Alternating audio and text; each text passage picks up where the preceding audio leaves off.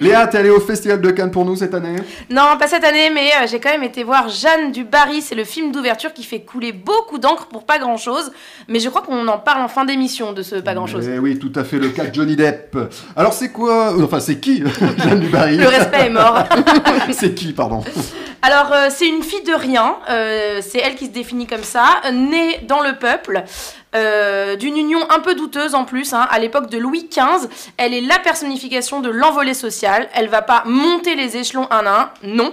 Elle va carrément déployer ses ailes pour se poser exactement là où elle le souhaite, à savoir dans la couche du roi. Donc, euh, pardon, excuse-moi, je change de plan, voilà. Ah. Euh, donc ce film, c'est- son histoire, c'est celle de Jeanne, c'est un biopic même, avec euh, tout le classicisme que ça implique, c'est-à-dire une longue exposition et une narration portée par une voix off. Alors je sais pas si je vais plus vous parler euh, de Maïwen que du film ou que de Jeanne, car on sait jamais vraiment où commence Jeanne et où s'arrête Maïwen, euh, qui est coutumière hein, de l'autobiographie comme on le sait. Alors moi je suis d'abord un peu perdue.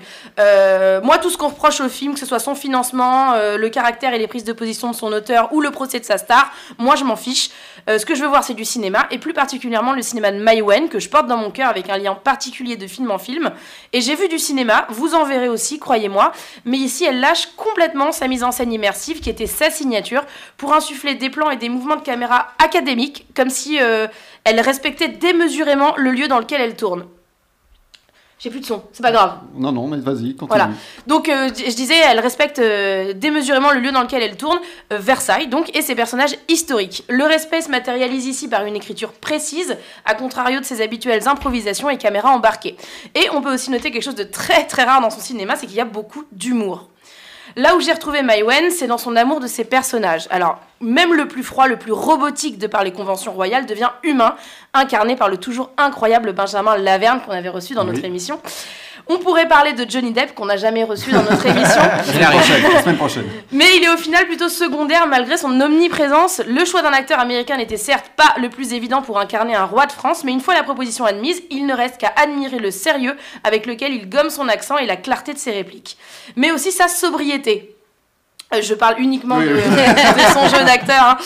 En parlant des travers de l'humain, il ne faut pas s'attendre à y voir une critique de la monarchie, à la limite une ou deux petites moqueries. Il ne faut pas non plus s'attendre à y voir un portrait sombre de cette époque pré-révolution ou l'horreur de la prostitution. Il n'est question dans cette fresque his- historique que d'amour et d'espièglerie. Jeanne est décomplexée, elle est resplendissante et un peu quand même idéalisée.